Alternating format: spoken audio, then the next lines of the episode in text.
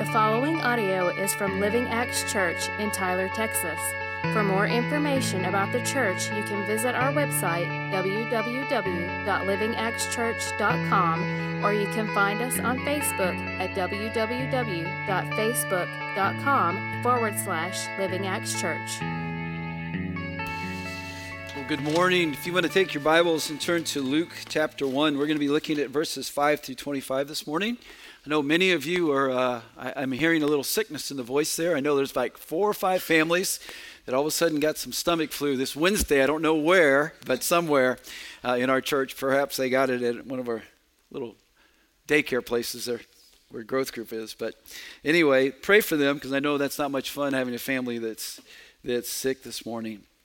Now, uh, I want to welcome you, first of all, to our second message in the Gospel of Luke. So last week, we saw the, the big picture of verses 1 through 4, and we learned this. We learned that we can be certain that the gospel is true, and then therefore, life has certainty for us, and we must follow Jesus. And so today we're going to look at verses 5 20, uh, through 25 of chapter 1, and we're going to see this big picture this morning. And this is the, what we're going to learn. We're going to learn that God will bring his promises to completion. And sometimes in surprising ways. Now, I am not normally a big fan of surprises. And I say normally because, like you, if I win the Publishers Clearinghouse on February 28th, I don't know anything about this, of course, but um, I'm going to win $5,000 a week for life, and I'm going to be pleasantly surprised about that and accept that surprise joyfully. But other surprises I'm not as fond of. Uh, like when I found out just recently that in my house that I needed to have a pipe that was clogged, removed, and replaced under the slab of my house. I wasn't, I didn't like that surprise very much. It wasn't a pleasant surprise, but even that turned out to be a better surprise because they were going to have to go down and fix that pipe, but and tear up the kitchen floor and all that stuff, but they were able to do so without doing that. And so there, it was one bad surprise, but it was also uh, another good surprise. Also, they went right through the dishwasher, and that was great with me.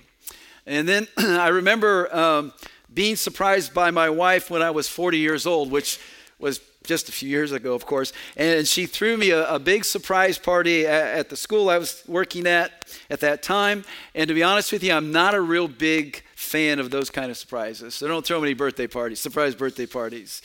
But pleasantly and happily surprised when I found out each time that my wife was pregnant and we were having a few kids. I, all that was a great surprise. And then last week, uh, I was up early and with my back to the hallway of our house, and, and my wife snuck by me and she touched me in the back. I jumped and screamed, and then uh, because I didn't know she was up yet. So I'm not so fond of that kind of a surprise. And I, I quickly reminded her, by the way, that my body is a weapon and that could be dangerous. So um, anyway, those types of surprises are, are, you know, they're both good and bad. Well, this morning, we're going to look at the life of two godly people and the surprises that occurred in their lives. Surprises that were part of God making good on his promises to mankind. Promises that were made 400 years earlier in the book of Malachi.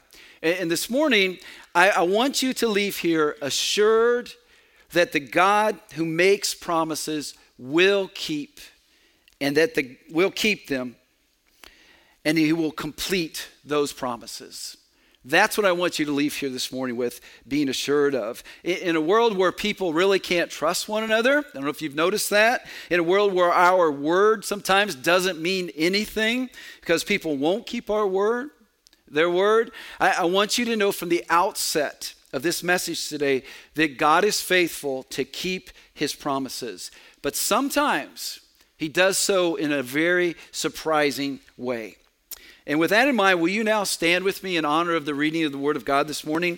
I'm going to read quite a few verses here, all 20 of them, beginning with verse 5. So this is the Word of the Lord. In the days of Herod, king of Judea, there was a priest named Zechariah of the division of Abijah, and he had a wife from the daughters of Aaron, and her name was Elizabeth. And they were both righteous before God, walking blamelessly in all the commandments and statutes of the Lord. But they had no child because Elizabeth was barren, and both were advanced in years. Now, while he was serving as priest before God when his division was on duty, according to the custom of the priesthood, he was chosen by Lot to enter the temple of the Lord and burn incense. And the whole multitude of the people were praying outside at the hour of incense. And there appeared to him an angel of the Lord standing on the right side of the altar of incense. And Zechariah was troubled when he saw him, and fear fell upon him. But the angel said to him, Do not be afraid, Zechariah, for your prayer has been heard, and your wife Elizabeth will bear you a son, and you shall call his name John. And you will have joy and gladness, and many will rejoice at his birth. For he will be great before the Lord, and he must not drink wine or strong drink, and he will be filled with the Holy Spirit, even from his mother's womb. And he will turn many of the children of Israel to their Lord their God, and he will go before him in the spirit and power of Elijah to turn the hearts of the fathers to the children, and the disobedient to the wisdom of the just, to make ready for the Lord a people prepared. And Zechariah said to the angel, How shall I know this? For I'm an old man, and my wife is advanced in years. And the angel answered him, I am Gabriel. I stand in the presence of God, and I was sent to speak to you and bring you this good news. And behold, you will be silent and unable to speak until the day that these things take place, because you did not believe my words, which will be fulfilled in their time. And the people were waiting for Zechariah, and they were wondering at his delay in the temple. And when he came out, he was unable to speak to them. And they realized that he had seen a vision in the temple. And he kept making signs to them and remained mute. And when his time of service was ended, he went to his home. After these days, his wife Elizabeth conceived, and for five months she kept herself hidden, saying, Thus the Lord has done for me in the days when he looked on me to take away my reproach among people. This is the word of the Lord. Thanks be to God. You may be seated. Now, as we begin looking at this passage this morning, uh, I want us first to look and see the background of these surprises that we're about to talk about. These were dark days. These were the, the days of, of King Herod, the king of Judea, and Judea meaning really uh, all the area that the Jews lived in at the time. And, and, King Herod wasn't exactly a princely fellow. He was a tyrant, in fact. Uh, he had nine, and some say he had ten wives, and one whom he just executed because he just felt like executing her. So, really, not a nice guy. And Herod had done quite a few good things in one sense to kind of build up the nation of Israel, including enhancing the temple a little bit. But he was a puppet king that was put in place by Rome. So Judea wasn't exactly a peaceful place. The, the people of Israel were a defeated people occupied by those that they despised. But the dark times also, though, extended to the fact that the people of God had not heard a fresh prophetic voice in over 400 years. There had been no great prophets since Malachi. This time period has been known as the 400 years of silence. Now, there was this uh, Qumran community that was active, and, and they believed that God was moving through them and their prophet. But for the average Jew during this time, it seemed to be a time of great silence. I mean, where was God, in other words? Where was the one that he had promised to come. There was one that they said was going to come, the one who would save them from the tyranny of this Roman rule. Now, I have a question for you. Do, do you feel sometimes very similarly that God is, is not speaking anymore? Do, do you look at this world and become discouraged thinking that God is no longer active in this world? Do you, do you see sin? Do you see the degradation of mankind? Do you, do you see a country like ours that, that allows innocent children to be slaughtered? Do you see a, a country like ours that celebrates immorality as if it's some kind of gift from God? Do you see families as we see in our world that are torn apart by greed and, and drugs and, and all kinds of selfishness and things like that. So we too, we, we can be discouraged in dark times. And that was the way it was for the Jews during the days of King Herod. But I want you to notice there was some hope. Yeah, there were dark days, but there was also righteous people. In verse 5, we read about a, a couple in particular Zechariah in Elizabeth.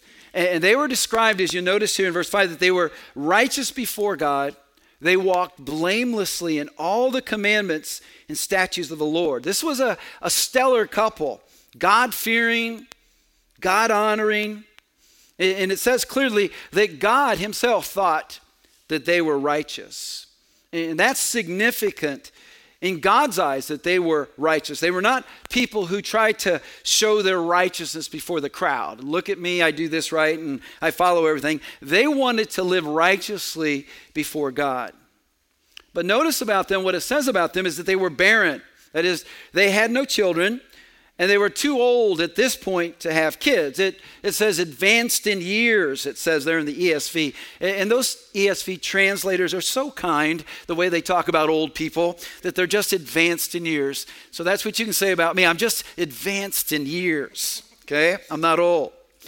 And that's the background of the scriptures we're about to see. That's what we're looking at now. But I want us to see now, I want us to spend the rest of our time just looking at the surprises that occur to Zechariah and to Elizabeth. God is now beginning to work in this fresh new way here in the book of Luke. After 400 years of silence, he's making good on this promise that he made in Malachi to send someone who was like Elijah, the prophet Someone who's going to be this forerunner of the Messiah, the, the promised one who's going to change the world. This forerunner was not going to be the Messiah, that was made very clearly, but he was going to prepare the way of the Lord. There is such hope in this passage for us, and such hope in this passage for the people of, of Judea during this time. Not only does this passage usher in the messianic era, and thus the lamb of god that is going to take away the sin of the world. But it also it confirms our big picture that we looked at this morning that god will bring promises to completion. We can be hopeful as we're as we are for for instance his second coming. Someday he will appear again and, and meet us in the air and and there will be a, a new heaven and there's going to be a new earth and we will be with him forever. That's what we learn from all this that his promises will be confirmed, they will be completed. Now, the passage tells us that Zechariah was serving as a, a, priest before God when his division was on duty. He, he was, the passage tells us, of the division of Abijah. And there were these 24 priest divisions. And they worked in the temple, and each division worked for two weeks out of the year, one week at a time. And, and they provided the needs of the temple, uh, the services, and, and the sacrifices. And in fact, there were over 18,000 of these priests. Zechariah was one of those 18,000. And now we learn something about him. This is the first surprise we're going to see. The first surprise was this was that he was chosen to serve in the temple. In verses 8 through 10, we notice that he was chosen by Lot. Not Lot over here, but not him. Okay? Nice joke, huh? Anyway, I was waiting all week for that, Lot. All week. You don't know how good it is that you're here this morning. I, I feel so happy right now. So, but the passage says that he was chosen by Lot to enter the temple and to burn incense. And this was uh, only a once in the lifetime opportunity for the priests to clean. And they would clean the altar of incense, and then they would offer this fresh incense during the sacrifice. So here was a surprise, but it wasn't by chance. This was part of God's sovereign plan. Proverbs 16, 33, and I love this verse. I remember uh, uh, I was trying to make a big decision in my life a long, long time ago, and I, this verse just helped me out so much where the, the writer says that the lot is cast into the lap, lap, but its every decision is from the Lord. So we know this wasn't just by accident, but God sovereignly did this. So, what you and I might think of as chance or, or luck there really is no such thing. This is of the Lord. And we too should never think that things that happen are fate or, or their luck. No, our Lord is in control of all things. And that's why we call him sovereign Lord. And the encouragement here is for us to know that God is in control. If he knows when a sparrow falls, the scripture says, And if he knows the number of hairs on her head, and he sovereignly, and he is sovereignly at this moment, he, he surprises Zechariah by choosing him for this honor. And you can imagine his surprise to be cho- chosen to burn the incense. I mean, this is like winning uh, the lottery. It was that big of a deal. 18,000 priests, and he is chosen at this point in history to serve in the temple. Well, that's the first surprise. But then a second surprise occurs. An angel appears. In verse 11, as multitudes, it says, were praying outside. And by the way, just as a kind of a sideline, one of the great themes that we mentioned last week in the book of Luke is Luke's association of events with prayer. And we're going to explore this a little bit later, but be aware that as you read through this book and as we study this book, God's people pray. That's the key thing. That's why one of the great joys we're going to have this afternoon uh, after our meeting is the Lord willing, we will have plenty of time to have some time in corporate prayer together. Something that we don't often get to do because we don't have a building of our own to do that all the time. So not only is, is he chosen, that is Zechariah chosen for this prestigious job, but then this angel appears to him. Now, he was troubled about this. We, we read this. It, it says that fear fell upon him, which of course is probably very natural. How, how would you react if an angel came to you? Would you, you know, fist bump him or slap him a high five or whatever? I doubt it. I, you would be in this tremendous fear. And we would naturally fear such a thing. And an angelic presence wasn't a normal activity. It wasn't something that happened every day, even for one chosen to serve in the innermost part of the temple. And it's interesting that this surprise came at as, we, as it says here, the hour of incense. And that's either at 9 a.m. or 3 p.m. when a sacrifice for the sins of the people would occur during this time. The question is, well, why is that so significant? Because this is the moment, at that moment, at 9 or 3, when the people are praying outside and they are recognizing their sin. Because this is the moment of the sacrifice. When they recognize or acknowledge their sin, they recognize their need for cleansing of that sin. But then there's a third surprise that occurs to Zechariah. It's found in verse 13, and, and I've described this as I'm going to be a dad. nice surprise. Don't be afraid, he's told. The prayers, the prayers that most likely have been long forgotten by Zechariah and Elizabeth because they're now old, are now being answered. I doubt that they were praying this prayer at their age. They had prayed it a long time ago, but that wasn't answered. You're going to have a son, he was told, and his name is going to be John. what, you know, thought Zechariah? I mean, I, am going to be a dad. How, how can this be? He says that I'm old, and it, but it says about him, and you will have joy and gladness, and many will rejoice at his birth, he is told.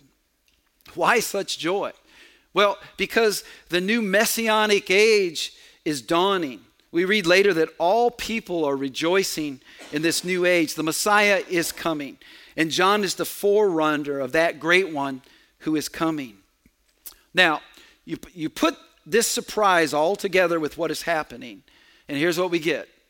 At the moment when he is putting the incense on the altar, at the same time of the sacrifice, the angel announces he will send a forerunner, forerunner of the one who will take away the sin of the world, the one who will be the ultimate sacrifice. You see, it's, it's not a coincidence. It's not by chance. It's God bringing his promise to completion in a surprising way. Now, for us today, just a, just a thought and, of, of looking through this, that Never should we ever give up praying for things. Never give up on praying for things. You see, Jesus told us this. He said, You need to keep knocking until you have an answer.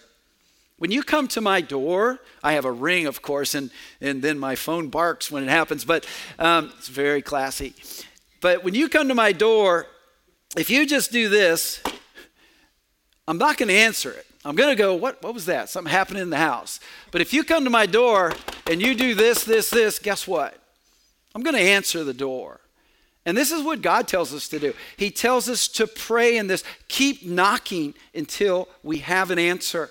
So never stop praying until you have an answer. Now, if he gives you the answer, okay, stop, but not until.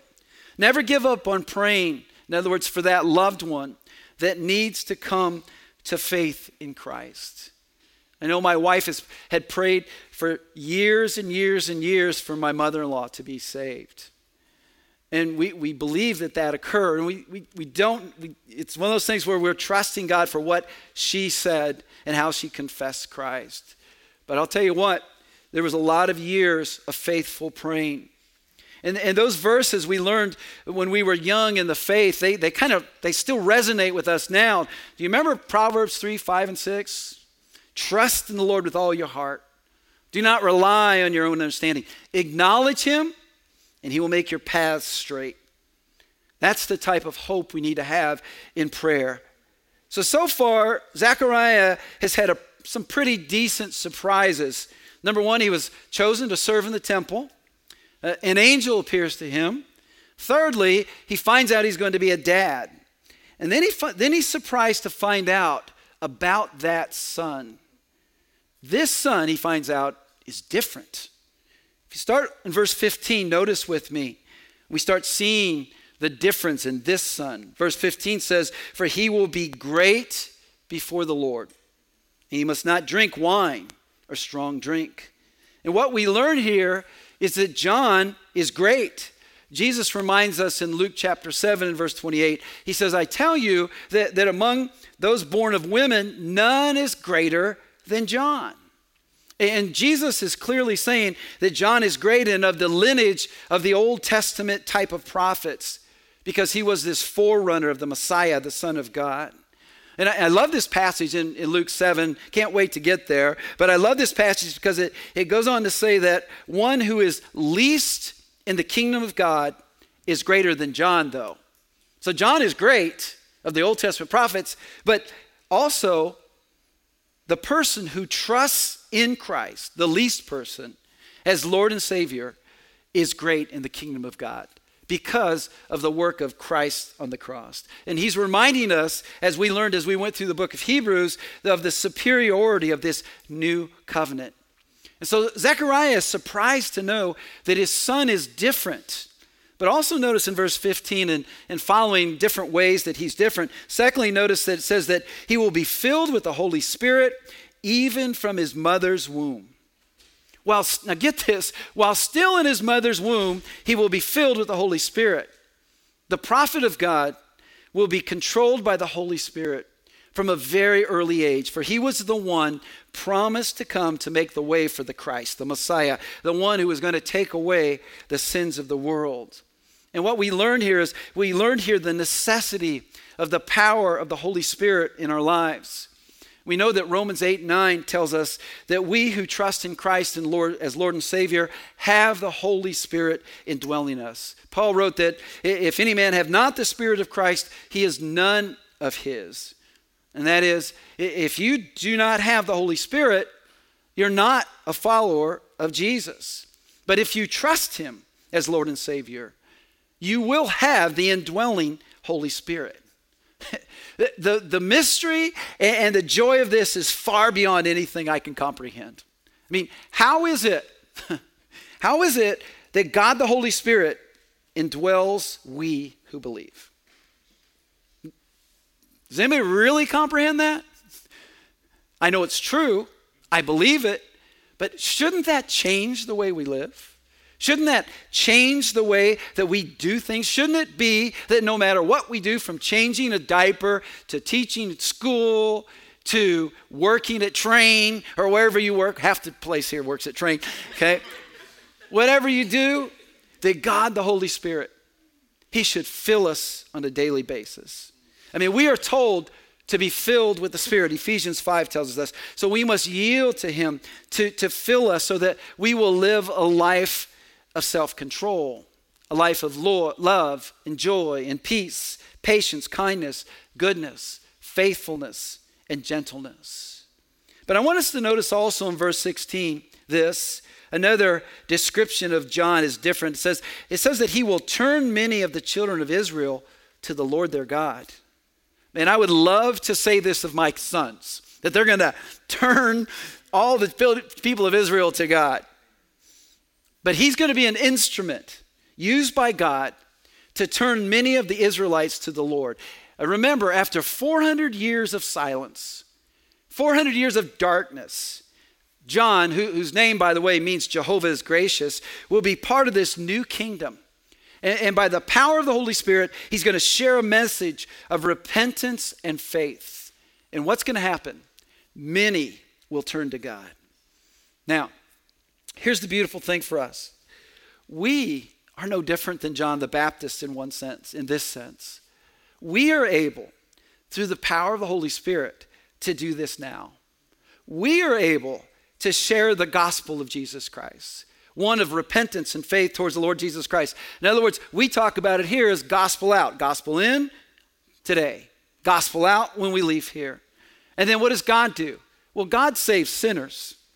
We water, we plant, God gives the increase. And all this is done through the finished work of Jesus Christ. And isn't that our continued prayer? That many will turn to the Lord their God. That's my prayer, and that, I know that's your prayer. Many of you spend time, and you might not see that person repenting at this moment, but many of you are sharing Christ daily in your workplaces. I've heard about it. I hear about it in growth group and, and different things of, of people who are sharing the gospel with people. Keep praying, keep understanding God will turn the hearts of people to God, to Himself. But notice also that in verse 17 we learn this, and He will go before Him in the spirit, in the power of Elijah. So John, this John is going to be different, that he's going to go in, in the spirit, in the power of Elijah. And we're going to see more in our study in, in chapter 3 concerning more specifically how John went in the spirit and power of Elijah. But for now, we're going to simply say this, that in John's life, he exhibited a power that could only come from God the Holy Spirit as he ministered and preached the message of repentance and faith. But I want you to notice what the spirit and power of, of Elijah will do. It says this, it continues on in verse 17.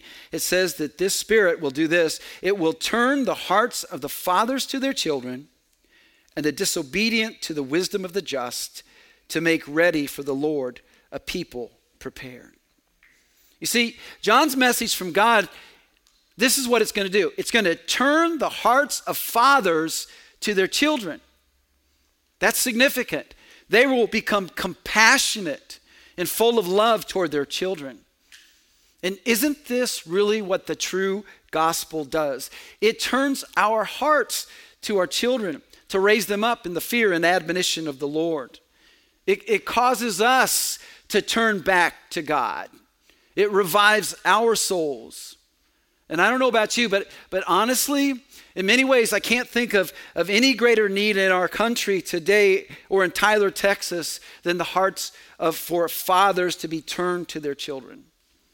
Do I need to tell you of the thousands of young men and women who are living without fathers today? But thanks be to God that even those who are living without a father, that doesn't mean automatic failure. For God can become that good and gracious, loving Father to those, those who have no earthly father. And we bank on that. We, we're thankful for that. But it is God's plan for fathers to lead their households and to turn their children to the Lord.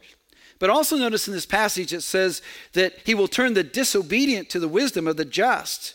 So not just fathers to the children, but all who will believe. Well, why? Well, it says very clearly to make ready for the Messiah. Jesus our Lord is coming. That is, to prepare the way. That was John's job, and that's what he was going to do. Now, I want you to notice with me two more quick surprises for Zechariah and Elizabeth. Zechariah now learns something that's not so wonderful, this surprise that comes to him, and that is this that disobedience has consequences. Now, one would think that after all those surprises, that, that Zechariah would not doubt what he had been told. I mean, he, he was chosen to serve by Lot in, in the temple. An angel appears to him.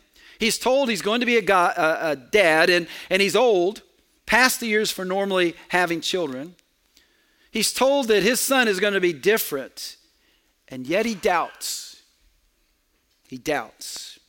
He, he's disobedient because of his unbelief. Look at verse 18 with me. It says this And Zechariah said to the angel, How shall I know this? For I'm an old man and my wife is advanced in years. You see, Zechariah wanted some other type of assurance that this would be true. How shall I know this? He says. He says, I need more proof. It's not enough. Now, now before you and I get all judgmental, because we're really good at that, I'm really good at that, okay, and say, come on, Zach. This, this is his abbreviation, Zach. You're a scholar. Zach? Okay, yeah. Come on, Zach. Uh, angels in front of you. He's talking to you. Don't you get it? Isn't that enough? But aren't we like that sometimes also? We, we have this book. It's called God's Holy Word. It's called the Bible, which is truth. We, we've seen it work in the hearts and minds of people. We know that it doesn't return void. And we've seen lives change because of it. And we've experienced his faithfulness. And yet, you and I, what do we do? We do the same thing. We doubt sometimes. But notice here that because of that doubt, that is unbelief, it is specifically understood as unbelief, we sometimes are judged by God. Now that's tough to understand, but look at verse 19. And the angel answered, I am Gabriel. I stand in the presence of God, and I was sent to speak to you and to bring you this good news. And behold, you will be silent and unable to speak until the day that these things take place. Why? Because you did not believe my words, which will be fulfilled in their times. Now, those are hard words to say, but nonetheless, they're true. There are consequences for our disobedience to God's word. Now, I cannot tell you that everything that is happening to you negatively is because of disobedience. I will not tell you that because I don't believe the scripture teaches that. That's not true.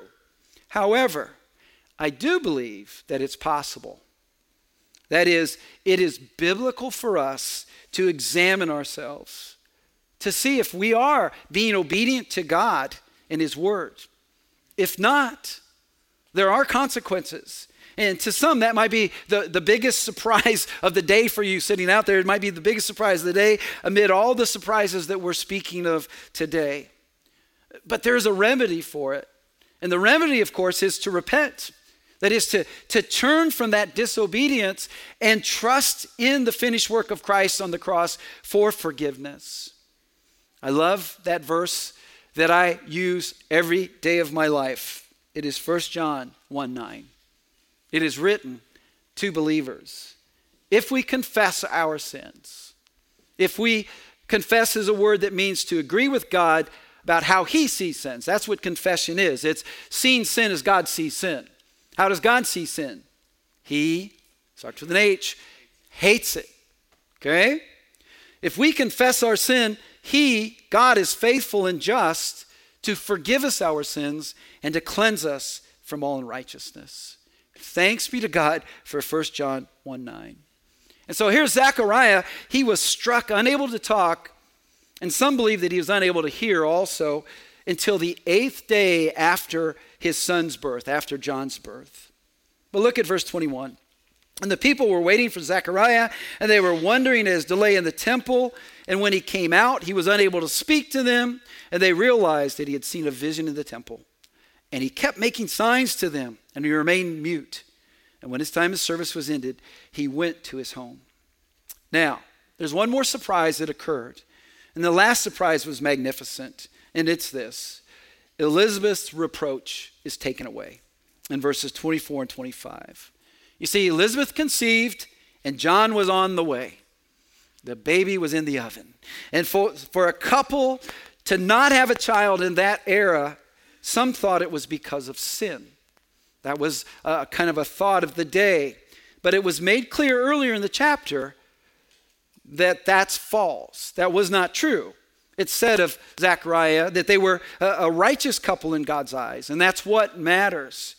Verse 25 says, Thus the Lord has done for me in the days when he looked on me to take away my reproach among people. You'll notice that Elizabeth focused her thankfulness for the child on God. She praised God for this surprise. Her focus and her worship was on God. And God took away from her what people thought of her. The reproach was gone. God will take care of his own. Now, what's the big picture today? God will bring his promises to completion, sometimes in surprising ways. And as we close today, my prayer is that what you see in this story in the book of Luke is that God is faithful, that he will complete his promises. You know, way back in Genesis 3:15, immediately after the fall, he promised to send a savior that would bruise the head of the evil one. And the entire Old Testament is really a picture of the promise of a savior to come, to save those who would believe from their sin. So that, that promise is here in the book of Luke, and it begins with all these surprises to a couple of faithful people who love their God with all their heart, soul, mind, and strength. And so I pray that you're going to live in the hope of God's promises this week because I, I guarantee you they will come to completion. As, as we look into God's word and as we understand God's word and as we hide God's word in our heart, they, it will be completed. We will be positively surprised about how they are fulfilled in our life, in our world. And thanks be to God for that promise. Will you pray with me? Father, this morning I'm often overwhelmed by your word, but I am so encouraged by this story of Zechariah and Elizabeth. I'm encouraged because your promise was that you'd complete what you, you said you'd do. And God, we, in our day and age, we often can't trust one another sometimes, but we could, you are faithful. And even when we're faithless, you are faithful, you told us. And so this morning, as we celebrate in song, may we just think of your faithfulness to us. In Jesus' name, amen. Thank you for listening. For more information on Living Acts Church, please visit our website, www.livingactschurch.com, or you can find us on Facebook at www.facebook.com forward slash Living Acts Church.